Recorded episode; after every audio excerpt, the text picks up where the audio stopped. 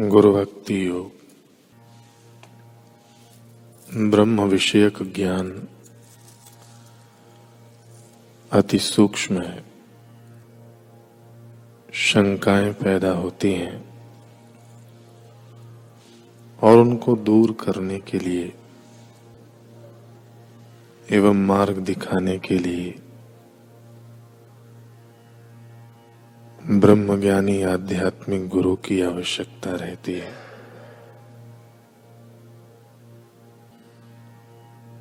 सत्य के सच्चे खोजी को सहायभूत होने के लिए गुरु अत्यंत महत्वपूर्ण भूमिका निभाते हैं।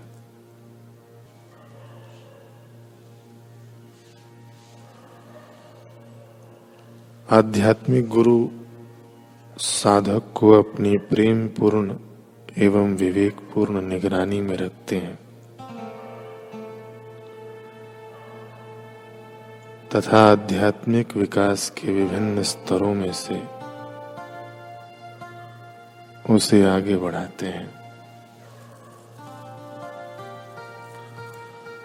सच्चे गुरु सदैव शिष्य के अज्ञान का नाश करने में तथा उसे उपनिषदों का ज्ञान देने में संलग्न रहते हैं।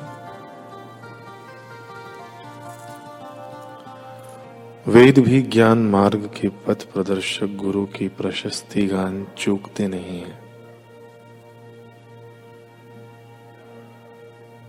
साधक कितना भी बुद्धिमान हो फिर भी गुरु अथवा आध्यात्मिक आचार्य की सहाय के बिना। वेदों की गहन, गहनता प्राप्त करना या उनका अभ्यास करना उसके लिए संभव नहीं है।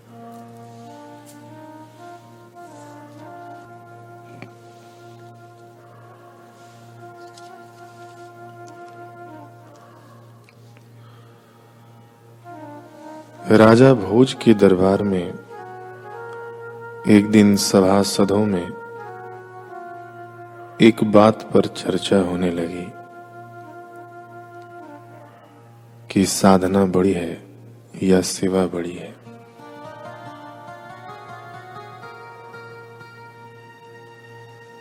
इस बहस पर राजा भोज भी कोई निर्णय नहीं दे पाए। एक दिन राजा भोज हिंसक पशु का शिकार करने के लिए जंगल में गए।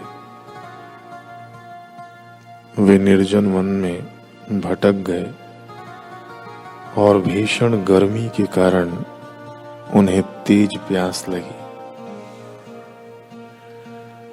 लेकिन दूर दूर तक कहीं पानी नहीं दिख रहा था।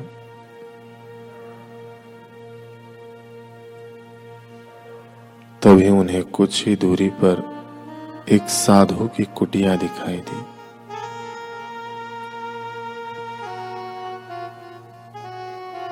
वे कुटिया तक पहुँचते पहुँचते पानी पानी चिल्लाकर अचेत हो गए। शोर सुनकर साधु का ध्यान भंग हुआ उन्होंने राजा की हालत देखकर तत्काल अपने कमंडलों का जल राजा के मुख पर छिड़का और उन्हें पानी पिलाया। राजा की जान में जान आई और वे हाथ जोड़कर बोले, महाराज, आपकी समाधि मेरे कारण भंग हुई। इसका मुझे बहुत दुख हो रहा है। संत हँसते हुए बोले, वत्स मुझे ध्यान में जो आनंद मिल रहा था, वैसा ही आनंद तुम्हें पानी पिलाकर, तुम्हारे प्राण बचाने में भी मिल रहा है।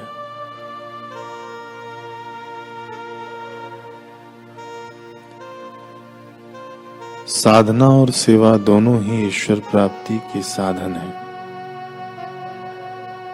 यदि मैं तुम्हारी यह मरणासन्न दशा देखकर भी ध्यान में ही लगा रहता तो मेरा वह ध्यान किस काम का? मेरा अंतकरण ग्लानी से भर जाता। भीतर अशांति घर कर लेती। अतः वत्स सेवा और साधना दोनों ही परमार्थ मार्ग के प्रकाशक हैं। जैसे पक्षी दो पंखों से मुक्त गगन में ऊँची उड़ान भरता है, वैसे ही मनुष्य साधना और सेवा द्वारा अपने सच्चिदानंद मुक्त स्वरूप की अनुभूति में तृप्ति पाता है। राजा भोज को अपने प्रश्न का उत्तर मिल गया।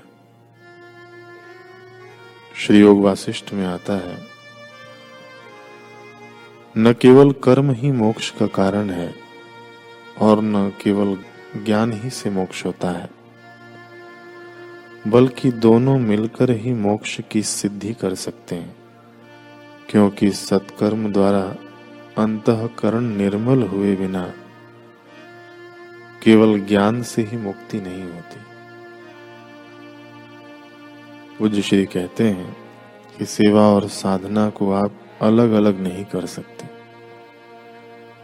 उन्नति हेतु सेवा व साधना दोनों आवश्यक है।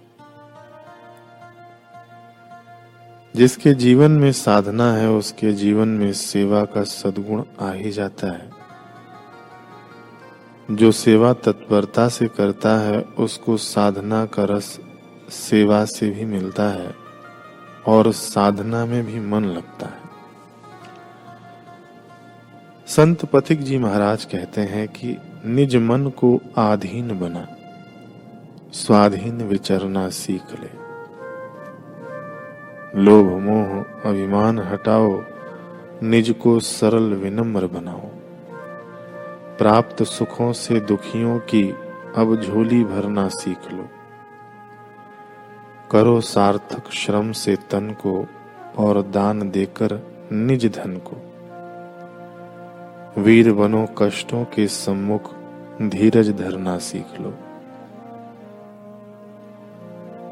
अपना सा दुख सबका जानो, परम आत्मा को पहचानो। अवसर पर दीनों दलितों के बीच उतरना सीख लो। इस जग को भव सागर कहते, सब बहते ज्ञानी तट गहते। तुम सुख दुख की धाराओं में निर्भय तरना सीख लो। विधि की भूल न होने पाए, देखो जीवन व्यर्थ न जाए, पथिक जगत में जन्म न हो, अब ऐसा मरना सीख लो। निज मन को आधीन बना, स्वाधीन विचरना सीख लो।